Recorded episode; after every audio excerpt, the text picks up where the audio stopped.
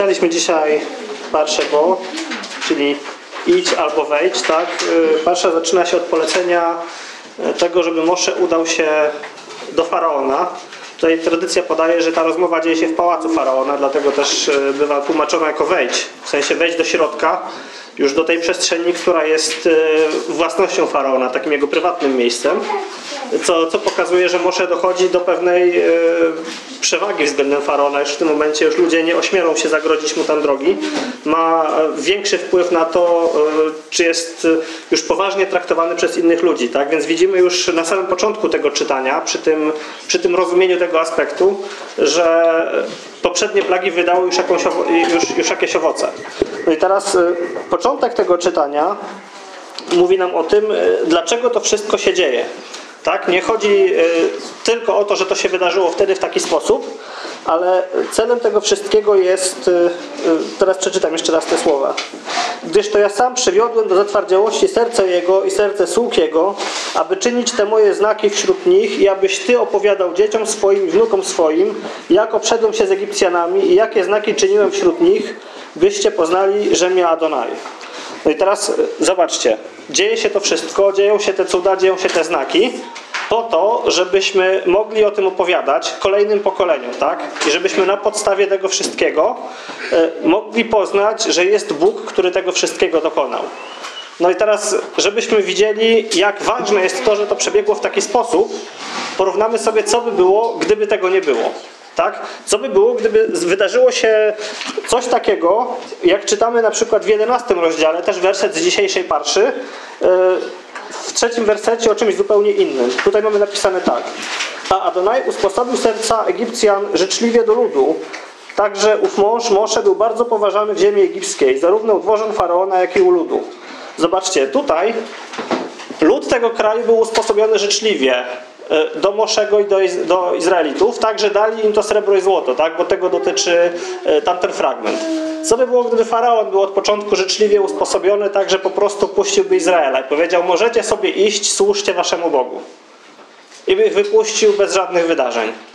Zobaczcie, czytalibyśmy taką historię, która mówiłaby, że przyszedł Mosze, powiedział i poszli. No to generalnie nie mielibyśmy za bardzo co rozważać. Tak? Ta historia nie byłaby interesująca, ta historia nie, nie zapadłaby ludziom w pamięć i tak naprawdę byśmy tego wydarzenia w ogóle za bardzo nie rozważali. Tak naprawdę wiecie, no to, jest, to jest wydarzenie historyczne. Ono miało miejsce i Egipcjanie na temat tych wydarzeń też napisali swoją relację. Tylko oni napisali na temat tych wydarzeń ze swojej perspektywy, albo raczej napisali coś takiego, co miało być dla nich użyteczne politycznie. Oni napisali, że oni wypędzili ten lud, który mieszkał w, w ich kraju przez poprzednich kilka wieków. I to jest wydarzenie znane historycznie. Historia mówi o czymś takim, co się nazywa wypędzenie Hyksosów. Słyszeliście o tym kiedyś? Nie słyszeliście, bo, z punktu, bo egipska wersja tej historii jest po prostu nudna. Tak? To jest coś, co dla Egipcjan może jest ważne, ale świat się czymś takim nie interesuje, bo nic wielkiego się tam z ich punktu widzenia nie wydarzyło. Więc zobaczcie, że kiedy czytamy biblijną historię o tym, co Bóg uczynił, o tych wszystkich cudach i wielkich wydarzeniach, które były po drodze, to jest coś, co daje nam tą perspektywę, która sprawia, że ta historia jest o wiele ważniejsza, tak? Dlatego, że wydarzyła się właśnie w taki sposób, sposób niewygodny dla Egipcjan, sposób, który Egipcjanie pominęli. No i teraz to, co Bóg tak naprawdę chciał dokonać w tym wszystkim, bo to, że uczynić dla nas coś wspaniałego, co będzie nas inspirowało, zachęcało do tego, żeby to rozważać, to jest jedno, ale też w dzisiejszym czytaniu, 12 rozdział, 12 werset mówi coś takiego. Tej nocy przejdę przez ziemię egipską i zabiję wszystko pierworodne w ziemi egipskiej od człowieka do bydła i dokonam sądów nad wszystkimi bożkami Egiptu. Ja Adonai. Zobaczcie, to jest drugi ważny powód tego, dlaczego te plagi musiały się wydarzyć. Tak? To, żeby dokonać sądu nad bożkami Egiptu. I ten sąd, on nie został wykonany jednym gestem, bo znowu mógłby to być jeden potężny sąd, po prostu śmierć pierworodnych i te bożki byłyby osądzone. Ale Bóg robił to stopniowo przez nie tylko 10 plag, ale przez 11 cudów, które były uczynione przed Egipcjanami. Tak? Bo nie czytamy o tym, żeby Mosze przed Egipcjanami dokonał tego cudu z ręką, która była pokryta trądem i nie. To uczynił dla swojego ludu. Ale czytamy, że przed Egipcjanami dokonał znaku przemiany laski w węża i 10 plag, o których czytaliśmy część w zeszłym tygodniu, część rozważamy dzisiaj, tak? Więc te plagi, one stopniowo pokazywały Egipcjanom słabość ich bożków, czy oszustwa, jakieś niewłaściwe działania ich kapłanów, którzy po prostu na samym początku jeszcze byli w stanie coś e, powtórzyć, imitować to, co, to, co robił Mosze, ale z każdym krokiem, e, czy z każdą kolejną plagą odkrywała się ich kolejna słabość. Tak? Na początku, e, czy tak jak widzimy, laski przemienili tak samo, Wodę zamienili w krew tak samo, ale kiedy przyszły żaby, nie potrafili już ich przepędzić. Potem, kiedy przyszły komary, nie potrafili już tego powtórzyć i tu już powiedzieli, że to jest palec Boży, tak? O pladze much i o pladze y, pomoru bydła, wrzody są następne. O pladze pomoru bydła nie mamy napisane, co się wydarzyło, czy jakie były tego owoce, ale potwierdzało to na pewno te rzeczy, które się wydarzyły wcześniej. Przy pladze wrzodów oni już nie potrafili stanąć przed moszem, bo sami byli pokryci wrzodami, więc nie potrafili już, nie mogli już nawet powiedzieć, że ich bogowie potrafią ich przed tym ochronić. Bo nie potrafili, tak? Sami, dostali, sami zostali dotknięci tą plagą. Kiedy przychodzi plaga szarańczy, pierwsza, którą rozważamy w tym tygodniu, tak naprawdę jeszcze przed tą plagą, zobaczcie, lud przychodzi do faraona i mówi: Wypuść ten lud, bo Egipt ginie. Widzicie, że ludzie w Egipcie coraz bardziej dostrzegają to, że jest niemoc ich przywódców w stosunku do tego, czego dokonuje Bóg Izraela przez Moszego, tak? Już tutaj przychodzą do Faraona prosić go o to, żeby wypuścił lud. No teraz dwie ostatnie plagi to są dwa e, takie najsurowsze sądy, najbardziej wyraziste, e, skierowane przeciwko e, najpotężniejszemu, czy najpotężniejszemu, nie wiem czy tu w ogóle można mówić o potędze, ale plaga ciemności to jest plaga skierowana przeciwko najważniejszemu bożkowi Egiptu. Temu, z którym Egipt jest tak naprawdę utożsamiany, właśnie z bożkiem reprezentującym słońce, kultem, z kultem słońca. No i plaga śmierci pierworodnych, y, do niej dojdę za chwilę, tak? Najpierw omówię, co, co tutaj jest ważnego. Mianowicie, to już troszkę mówiłem o tym w zeszłym tygodniu we Wrocławiu, ale część, e, część tych spraw powtórzę. E, egipscy kapłani, oni część cudów być może dokonywali współpracując e, czy współdziałając z demonami, które obdarzały ich jakąś mocą, ale część cudów dokonywali po prostu wiedzą. Tak? Czyli oni potrafili wykorzystywać zjawiska natury, wyjaśniając je w nieprawdziwy sposób po to, żeby robić na ludziach wrażenie. I to jest dobrze znany fakt, o którym e, napisał też jeden, czy który w swojej powieści opisał też jeden z polskich e, znanych pisarzy Bolesław Prus. Tam w jego książce Faraon właśnie jest, e, jest opisany też przykład takiego wydarzenia, gdzie kapłani przewidując zaćmienie słońca, wykorzystują to do tego, żeby ogłosić, że ich Boże gniewa się na lud i w ten sposób skłonić ludzi do tego, żeby służyli im jeszcze gorliwiej niż wcześniej, tak? Więc zobaczcie, oni byli ludźmi, którzy manipulowali e, wyjaśnianiem zjawisk natury w taki sposób, żeby przypisać temu nadprzyrodzoność, tak? I żeby powiedzieć, że to jest ich władza, że oni to potrafią, że oni i, i oni to wykorzystywali dla swojej władzy i dla swoich korzyści. No i teraz z zaćmieniem słońca jest tak, że Dzisiaj przewidzenie tego nie jest trudne. Można się tego nauczyć e, z podręcznika fizyki na przykład. Jak to robić, jak to liczyć. Mamy programy komputerowe, z których może skorzystać, skorzystać każdy. Ja użyłem takiego programu e, do sprawdzenia, czy było zaćmienie słońca w tym roku, kiedy z innych obliczeń wynika, że powinno być e, wyjście Izraela z, z Mizraim. I przekonałem się, że było takie zaćmienie słońca, ale ono było około półtora miesiąca po Pesach. W związku z tym, zobaczcie, że egipscy kapłani oni wiedzieli na pewno, że to, co oni wykorzystują jako tego rodzaju cud ciemności, nie zdarzy się w tym czasie, kiedy, kiedy ogłasza to Mosze. Oni wiedzieli, że on mówi coś, co jest zupełnie inne niż ich pojmowanie tej sprawy i oni nie mają na to żadnej odpowiedzi, tak? Oni nie mogą powiedzieć, że oni też to zrobią, bo to, co oni wykorzystywali się wtedy nie zdarzy. Druga sprawa istotna o zaćmieniu Słońca jest taka, że zaćmienie Słońca w jednym miejscu na Ziemi jest widoczne najwyżej przez 8 minut. Ono może być w skali całego świata widoczne przez około 3 godziny, ale trzeba po prostu przemierzyć na przykład pół Afryki, żeby je, czy, czy przejechać przez Afrykę, żeby móc je oglądać przez taki czas. Tak więc w Egipcie było widoczne tylko przez kilka minut. A tutaj Mosze ogłasza plagę, która trwa trzy, trzy dni, tak? Trudno powiedzieć, czy trzy dni, dwie noce, czy trzy pełne doby. No w każdym razie zobaczcie, że to jest y, wielokrotnie więcej y, niż plaga, czy niż, niż to, co wykorzystywali kapłani egipscy. Więc z jednej strony on czyni coś, co nie jest taką sztuczką, jaką oni y, się posługiwali. Z drugiej strony czyni coś, co jest znacznie potężniejsze i coś, czemu oni po prostu nie mogą przeciwdziałać, tak? Oni byli kapłanami najpotężniejszego egipskiego bożka, czy tego, który był w Egipcie najwyżej czczony, najpowszechniej czczony i nie potrafili zrobić nic nawet podobnego do tego, co uczynił Mosze. Zobaczcie, jaką to uczyniło wielką przepaść między fałszywymi bożkami, a prawdziwym Bogiem, którego, którego Mosze był prorokiem posłanym do Faraona. Tak, to jest y, bardzo, y, bardzo wyrazisty sąd, pokazujący najpotężniejszy Bożek jest niczym wobec naszego Boga. I teraz y, jeszcze taka ciekawostka historyczna związana z tą rzeczą.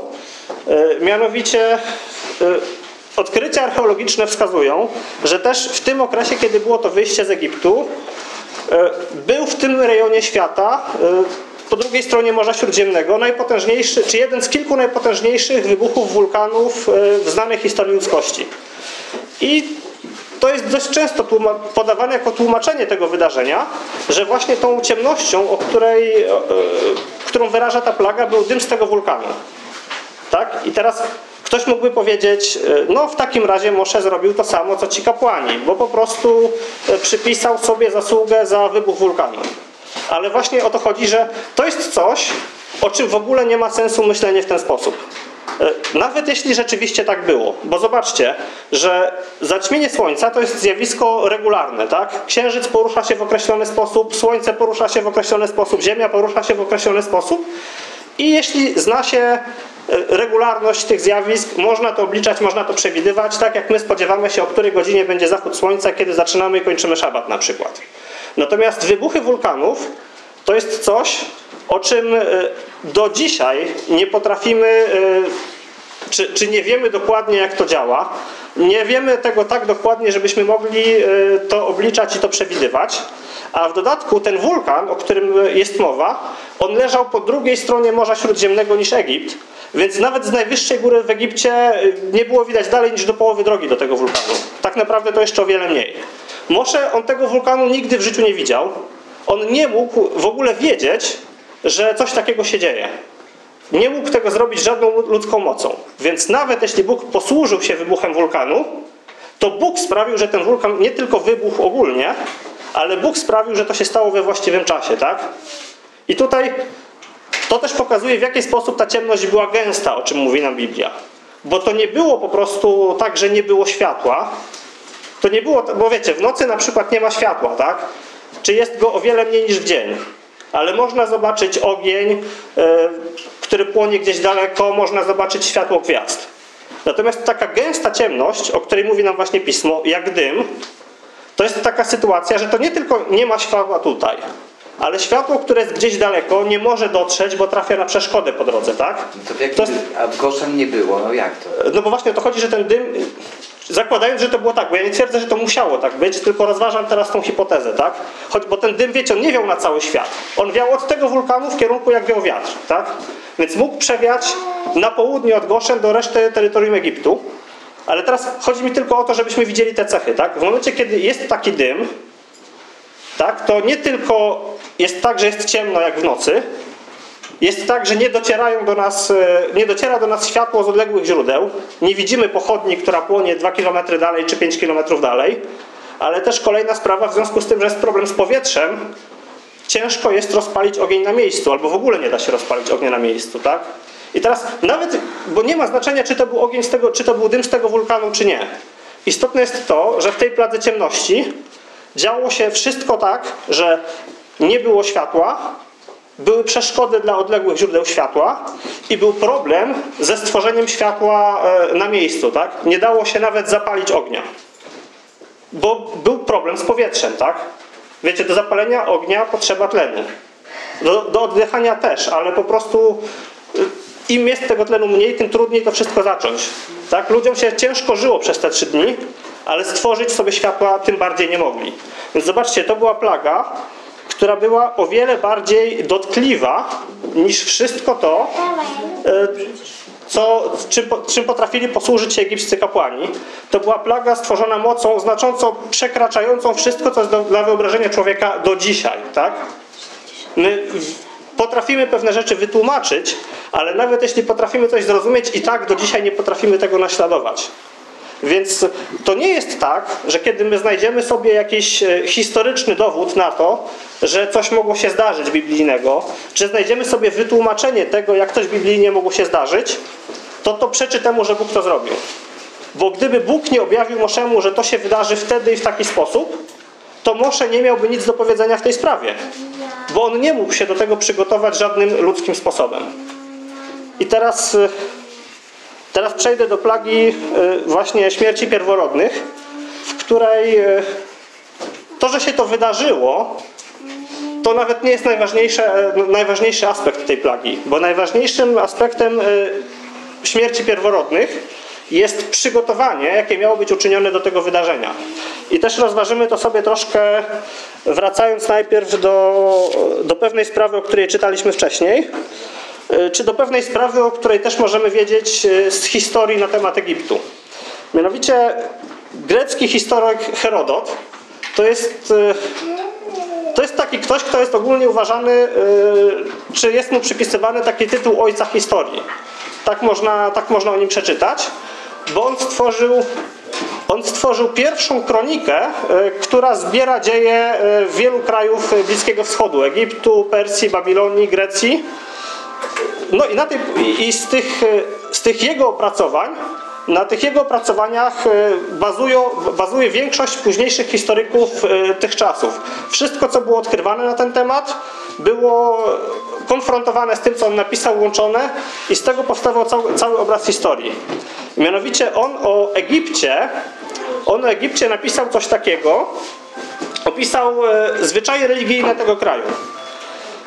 I napisał o nich coś takiego, że nikt w Egipcie nie zabija i nie spożywa krów, dlatego że e, mają bożka, który ma wizerunek e, właśnie krowy.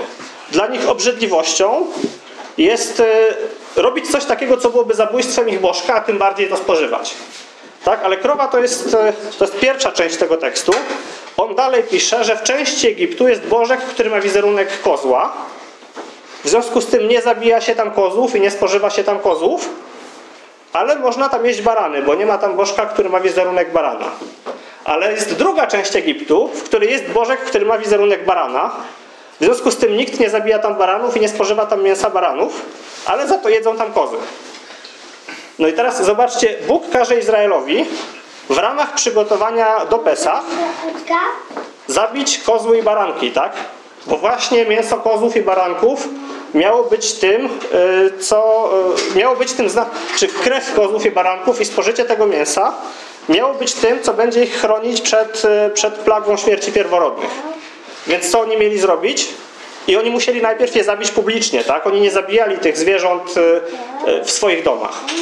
Więc oni mieli na oczach Egipcjan zrobić coś takiego, co było dla nich obrzydliwością. Dla Egipcjan było obrzydliwością. I mieli zrobić coś takiego, co oni postrzegali jako e, symboliczne zabijanie ich bożków.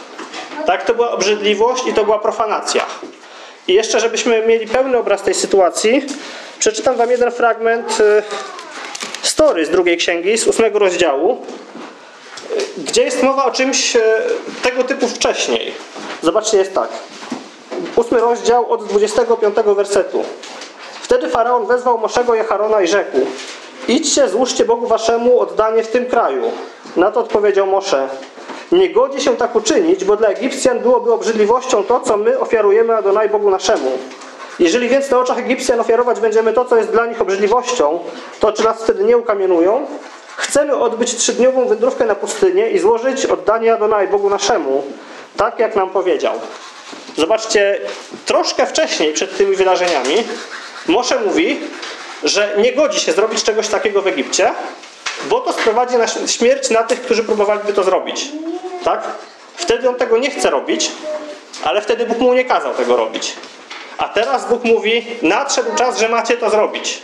macie na oczach Egipcjan uczynić gest, który jest symbolicznie zabiciem ich bożków. Więc zobaczcie, że Pesach poprzedzające śmierć pierworodnych to jest y, jednocześnie ten ostateczny sąd nad bożkami Egiptu. To jest zabicie bożków Egiptu na oczach Egipcjan, ale jednocześnie jest to próba dla Izraela. Oni muszą pokazać przed dokonaniem tej plagi pełne zaufanie Bogu, pełne posłuszeństwo Bogu i właśnie odwagę w wykonaniu tego, co konieczne, żeby przez tą plagę przejść zwycięsko. Ale w zamian dzieje się co? Egipcjanie mogliby sobie pomyśleć. Oni dokonali tej profanacji, oni teraz zginą, bo podnieśli rękę na bożki. A co się dzieje? Z Izraela nie ginie nikt. W Egipcie ci, którzy nie chcieli tego zrobić, ci, którzy się tego bali, czy bali się zabijać te kozły i baranki, tak? Oni giną. Oni giną za to, że pokładali ufność w czymś, czego nie ma. Tak? Dokonuje się sąd nad bożkami Egiptu, tak jak e, mówi nam o tym Tora. Pokazuje tą ogromną przepaść między mocą Boga, który potrafi to wszystko uczynić i który potrafi chronić przed tym, co, co byłoby niepożądaną konsekwencją e, takich działań. Ale teraz prze, przeszliśmy przez wszystkie plagi, przeszliśmy przez e, wielki, wielkie objawy mocy, których faraon przez cały czas doświadczał. Tak? Zobaczcie, jego lud reflektował się z tego powodu. Część ludzi schroniła się już przed gradem, tak jak Mosze o tym ostrzegał. Ludzie mówili, żeby wypuścić, e, jego słudzy mówili, żeby wypuścić Izraela, bo Egipt ginie.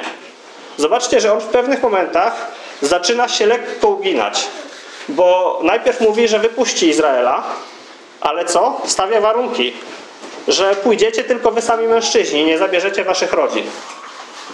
Tak? I to nie jest to, co, czego Bóg żądał, więc y, przychodzi kolejna plaga.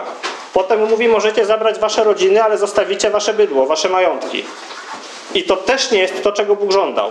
Faraon jest człowiekiem, który nawet w momencie, kiedy rozumie sytuację, rozumie, że jest y, dotykany potęgą, z którą nie może rywalizować, że, że Bóg czegoś od niego żąda, Bóg, któremu nie może się przeciwstawić, on i tak upiera się przy tym, że to on jest władcą, to on musi kontrolować sytuację, to on musi stawiać warunki.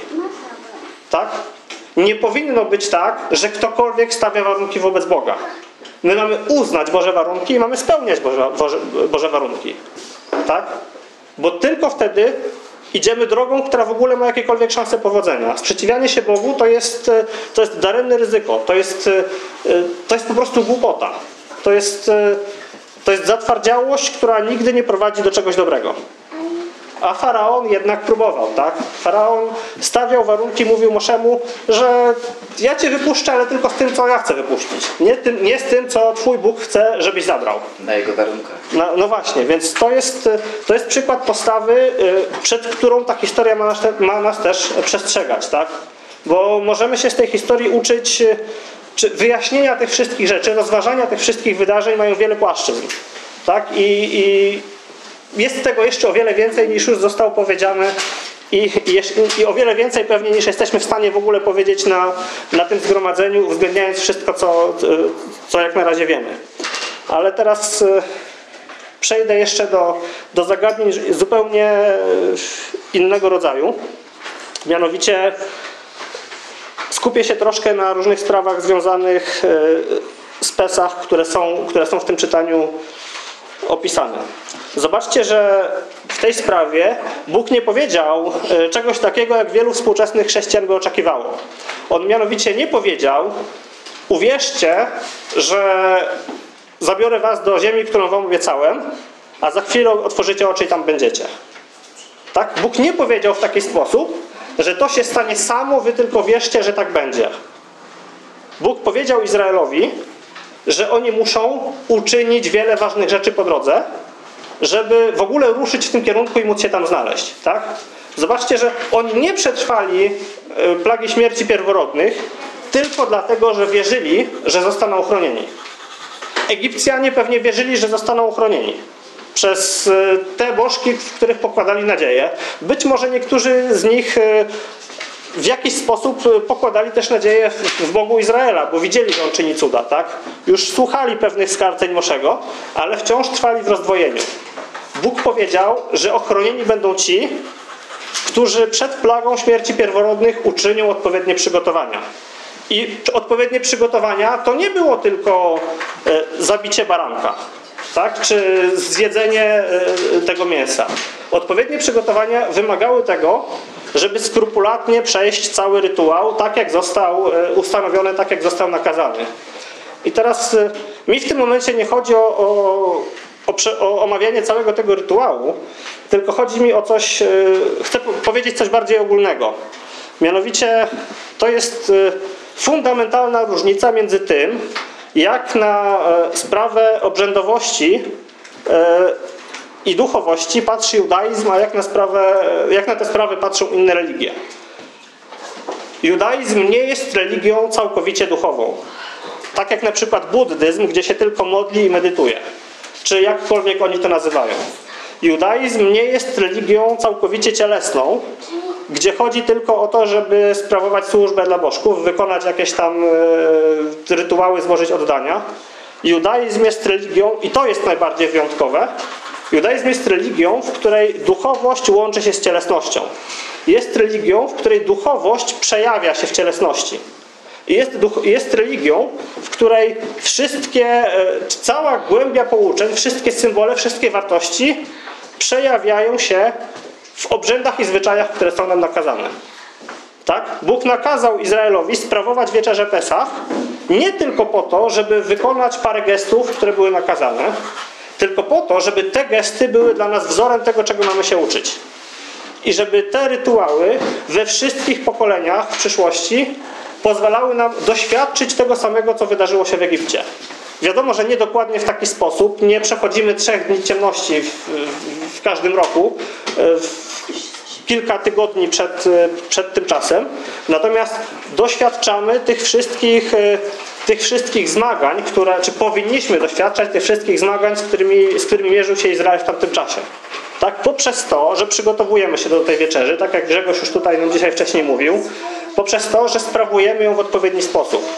I tak samo to, co w sprawie wieczerzy, wieczerzy ustanowił e, Jeszua, to też służy temu nie tylko wypiciu na przykład czterech kielichów, czy nie tylko łamaniu i dzieleniu się chlebem, ale te wszystkie gesty są symbolami, które mają nas o czymś pouczać i w jakiś sposób e, przekładać się też na nasze postępowanie w innych sprawach.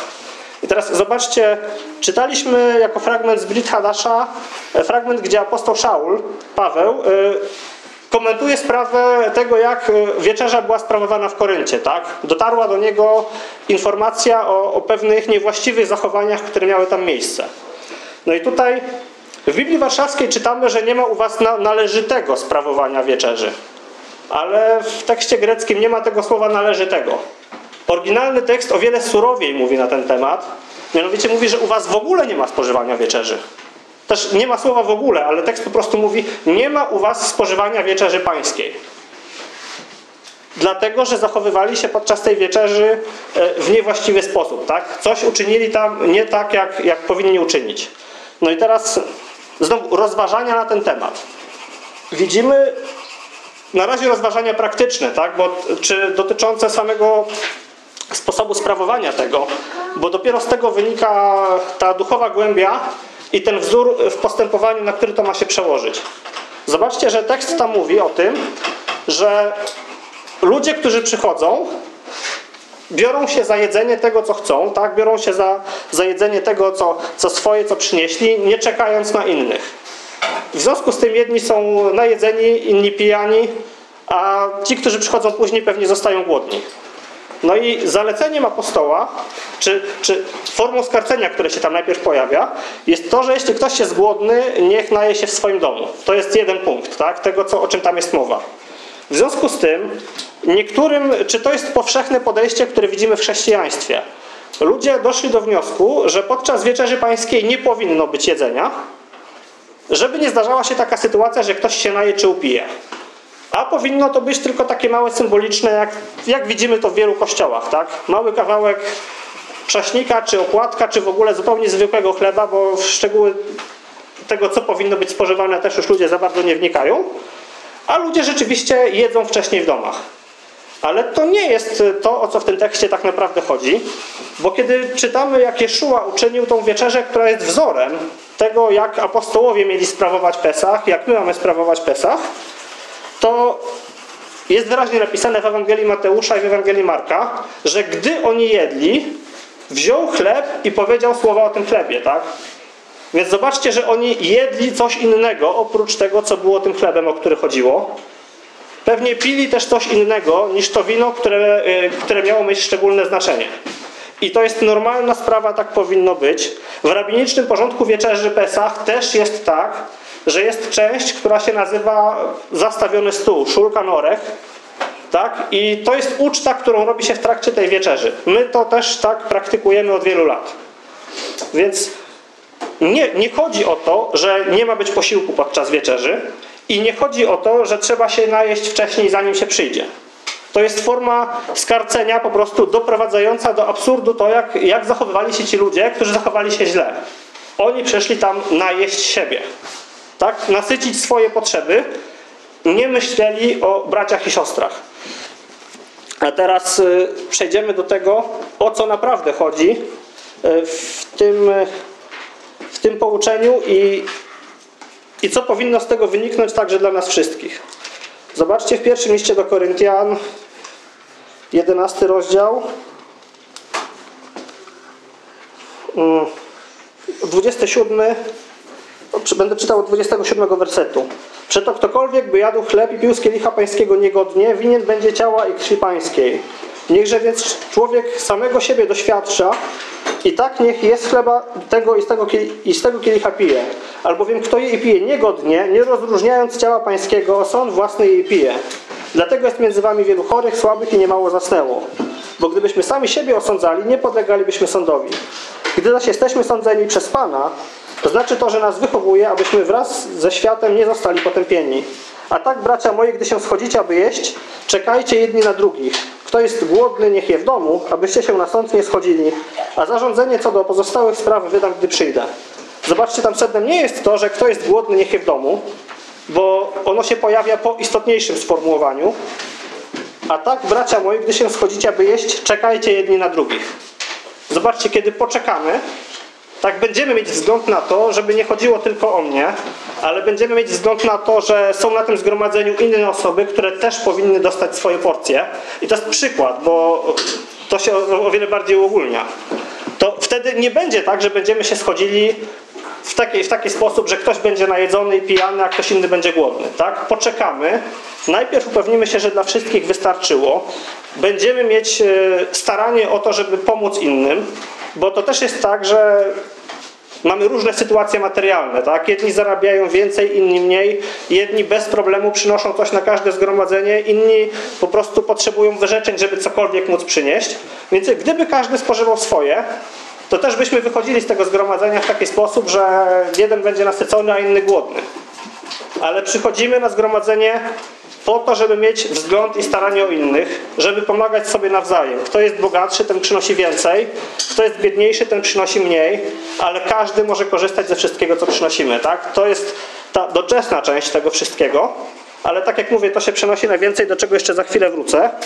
I zobaczcie, że tu są jeszcze takie słowa, że albowiem kto jej pije niegodnie, nie rozróżniając ciała pańskiego, ciała pańskiego sąd własny je i pije. No i teraz, jak tą sprawę można rozumieć?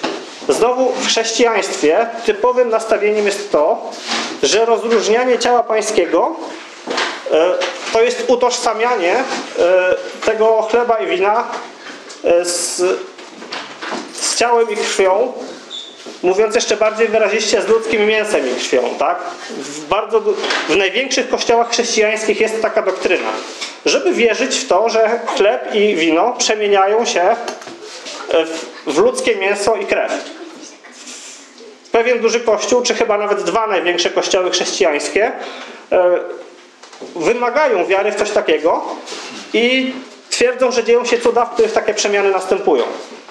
W innych kościołach mówi się o tym, że to jest symboliczne i tak, symbolicznie możemy tak wierzyć, ale wiecie, pierwszy list do Koryntian w 12 rozdziale mówi nam coś jeszcze bardzo ważnego i to jest, e, tak jak wczoraj wieczorem to też zrobiliśmy, oprócz tego, co było sednem dzisiejszego czytania, Wieczorem wróciliśmy do tego, co było czytane wcześniej w 11 rozdziale, a ja dzisiaj wyjdę troszkę do przodu do 12 rozdziału.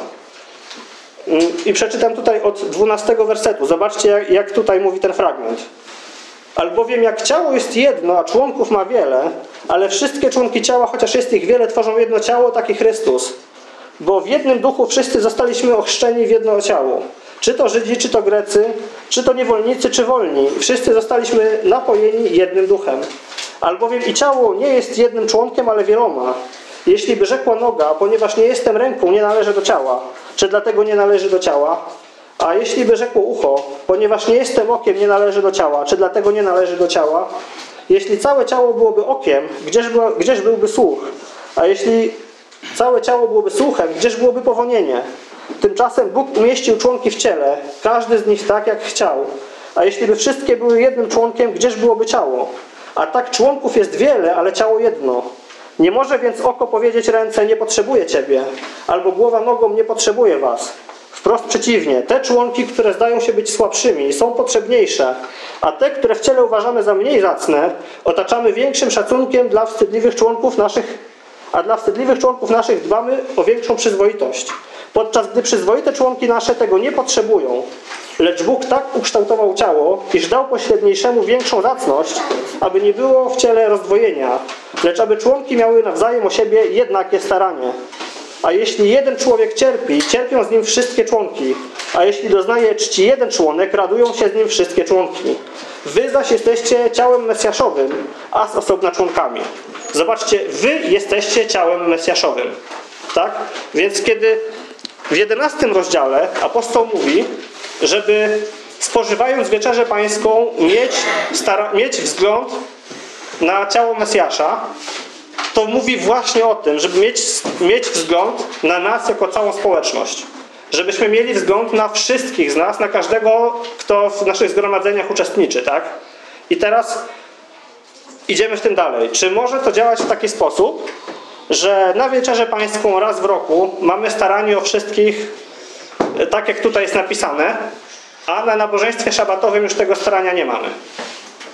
No bez sensu, nie? To jest obłuda. A czy moglibyśmy mieć tak, że na nabożeństwie szabatowym mamy staranie o wszystkich nawzajem, a w środę i czwartek nas to nic nie obchodzi? No też zupełnie bez sensu, tak?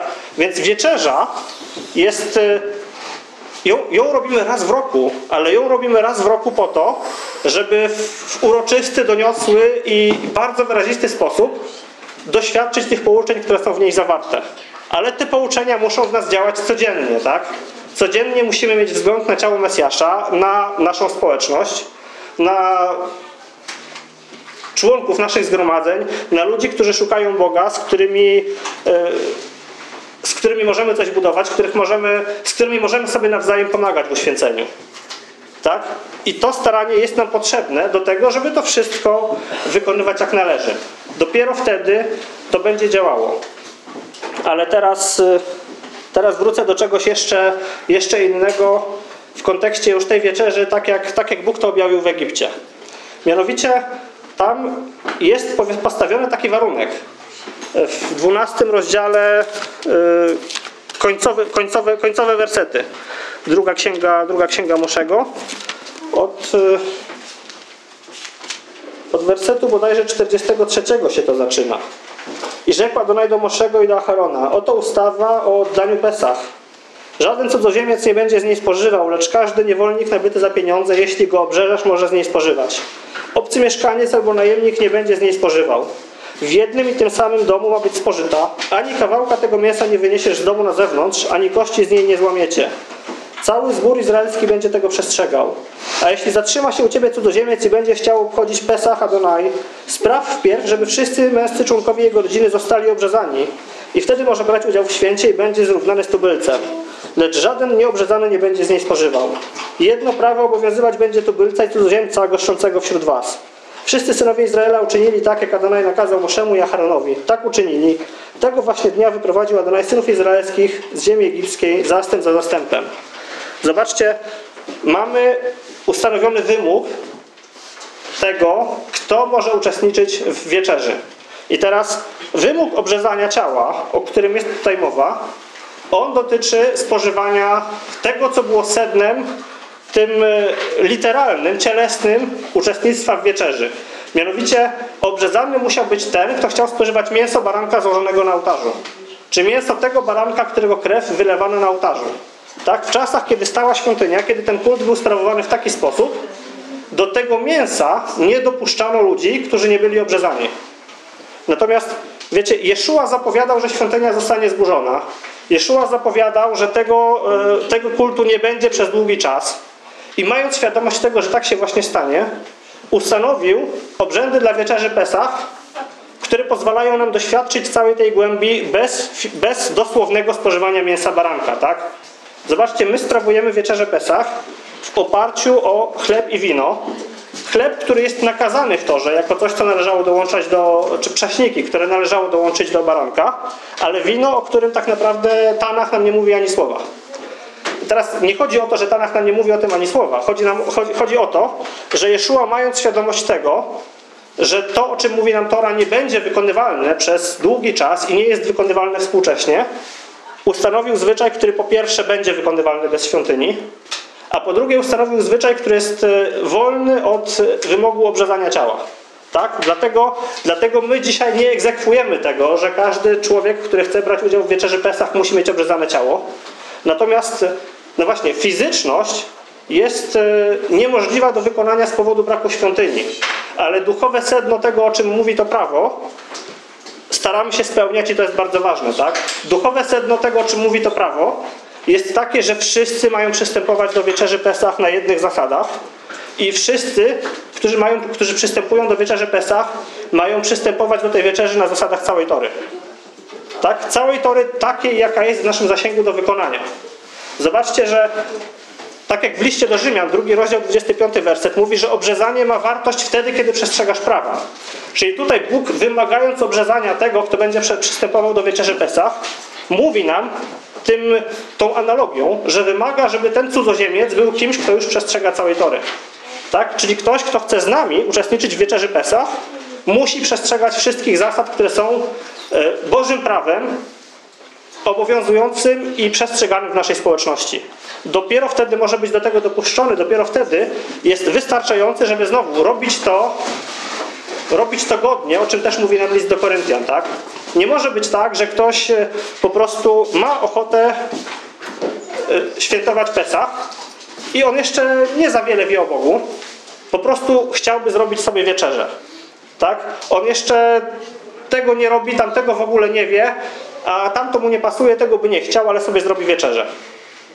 Tak? I nie możemy też przyjąć takich osób na wieczerze, które są od tego bardzo daleko. Po prostu właściwą drogą jest to, że osobę, która chce brać udział w wieczerzy Pesach, najpierw przygotowuje się do tego, żeby była godna, przysposobiona do tego, żeby uczestniczyć w niej właściwie. A kiedy ktoś jest już do tego przygotowany i jest do tego przygotowany w taki sposób, jak analogicznie w torze, przechodzi czy przystępuje do przymierza. Tak? Kiedy ktoś przystępuje do przymierza, wtedy jako członek tego przymierza ma udział w tym, do czego to, czego to przymierze, do czego to przymierze zobowiązuje i ma udział w tym, co to przymierze mu przynosi, jakie błogosławieństwa.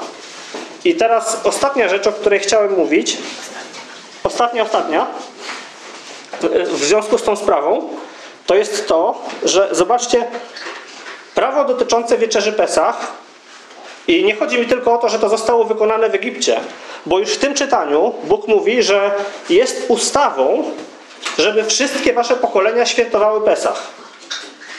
Tak? W tym czytaniu czytamy o tym, że wszystkie pokolenia mają wykonywać ten zwyczaj na pamiątkę tego, co się wtedy wydarzyło. I dlaczego to jest takie ważne, że czytamy o tym teraz? Zobaczcie, że ogłoszenie dekalogu w historii Izraela nastąpiło około dwa miesiące później. Tak? To nie chodzi teraz o dokładną datę, ale w trakcie, w trakcie trzeciego miesiąca doszli na górę Syna i tam usłyszeli dekalog. Wtedy też e, została im nadana e, Tora. Bóg przekazywał ją Moszemu, Mosze ogłaszał ją ludowi. Troszkę wcześniej po drodze, w połowie drugiego miesiąca, Bóg wyjaśnił Izraelowi prawa dotyczące szabatu. Tak? Wtedy kazał im odpoczywać siódmego dnia, w czasie, kiedy, kiedy, da, kiedy zaczął dawać im mannę też. Więc zobaczcie, że ktoś, kto nie przyjął prawa dotyczącego Pesach, kto nie okazał w tej sprawie posłuszeństwa Bogu i kto nie wykonał tego obrzędu w Egipcie, on w ogóle nie doszedł do szabatu, tak żeby go poznać właściwie, żeby go przestrzegać właściwie. On nie mógł otrzymać dekalogu, żeby go przestrzegać właściwie, bo też nie słyszał o tym, bo to się wydarzyło później. On nie usłyszał, czy Izraelici pewnie znali w jakiś sposób y, z tradycji przodków część Tory, ale znali ją tak jak znali, tak? Nie otrzymali, nie weszli w to przymierze w formie y, umowy, jaka była zawarta pod górą Synaj. Więc dlaczego to jest ważne? To jest coś, co jest bardzo mocnym dowodem na to, że Boże prawo nie dzieli się na części. Bo gdy ktoś próbuje dzielić dekalog i inne prawa na przykład, to odrzuca w ten sposób jako inne prawa coś, co było konieczne, żeby do, do otrzymania dekalogu dojść.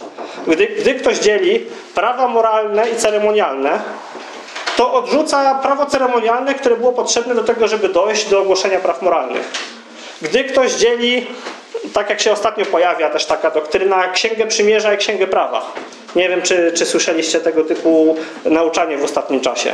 To też, zobaczcie, że prawa dotyczące Pesach, my dzisiaj nie czytaliśmy o wszystkich. My dzisiaj czytaliśmy y, to, co Mosze postanowił zawrzeć, czy Bóg postanowił zawrzeć poprzez Moszego w tej części relacji.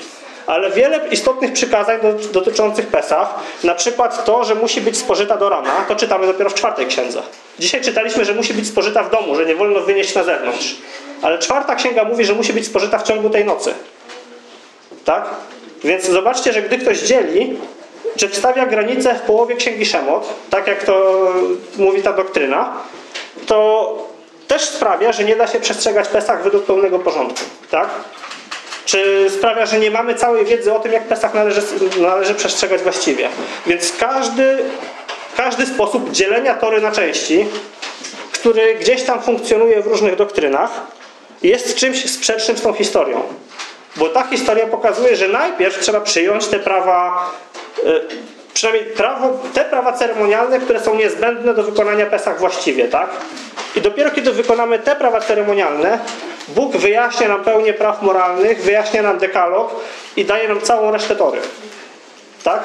Więc to jest mocny dowód na to, że Tora jest po prostu niepodzielna i jest dawana jest dawana w kolejności, bo musi być dawana w kolejności. Nasz umysł i nasze zmysły nie potrafią przyswajać wszystkiego naraz. Nie mamy tak, ja nie mam tak na przykład, że nie wiem, patrzę tam na te puchary, co tam wiszą na tej ścianie i pomijając fakt, że nie widzę napisów wyraźnie, które się na nich znajdują, tak? Nie potrafię ich przeczytać wszystkich jednocześnie. Po prostu mogę się skupić na jednym napisie, drugim, trzecim. Nie potrafię widzieć wszystkich osób, które siedzą na sali, tak, żeby każdego widzieć wyraźnie. Widzę, że jest grupa ludzi, ale jak tak się rozglądam, to patrzę raz na jedną, raz na drugą osobę. Bo tak działa nasz umysł, po prostu mamy ograniczoną, zdol, ograniczoną zdolność e, przyswajania informacji i musimy rozważać po kolei. Tak, mamy wszystko opisane po kolei, w jakiejś kolejności, która została wybrana. Ale ta kolejność między innymi po to jest taka, żebyśmy w tym wymieszaniu faktów widzieli, że to jest niepodzielna całość. I dopiero kiedy przyjmujemy to jako niepodzielną całość, jesteśmy w stanie to rozumieć właściwie, jesteśmy w stanie to wykonać właściwie. Chwała Bogu. Chwała Bogu.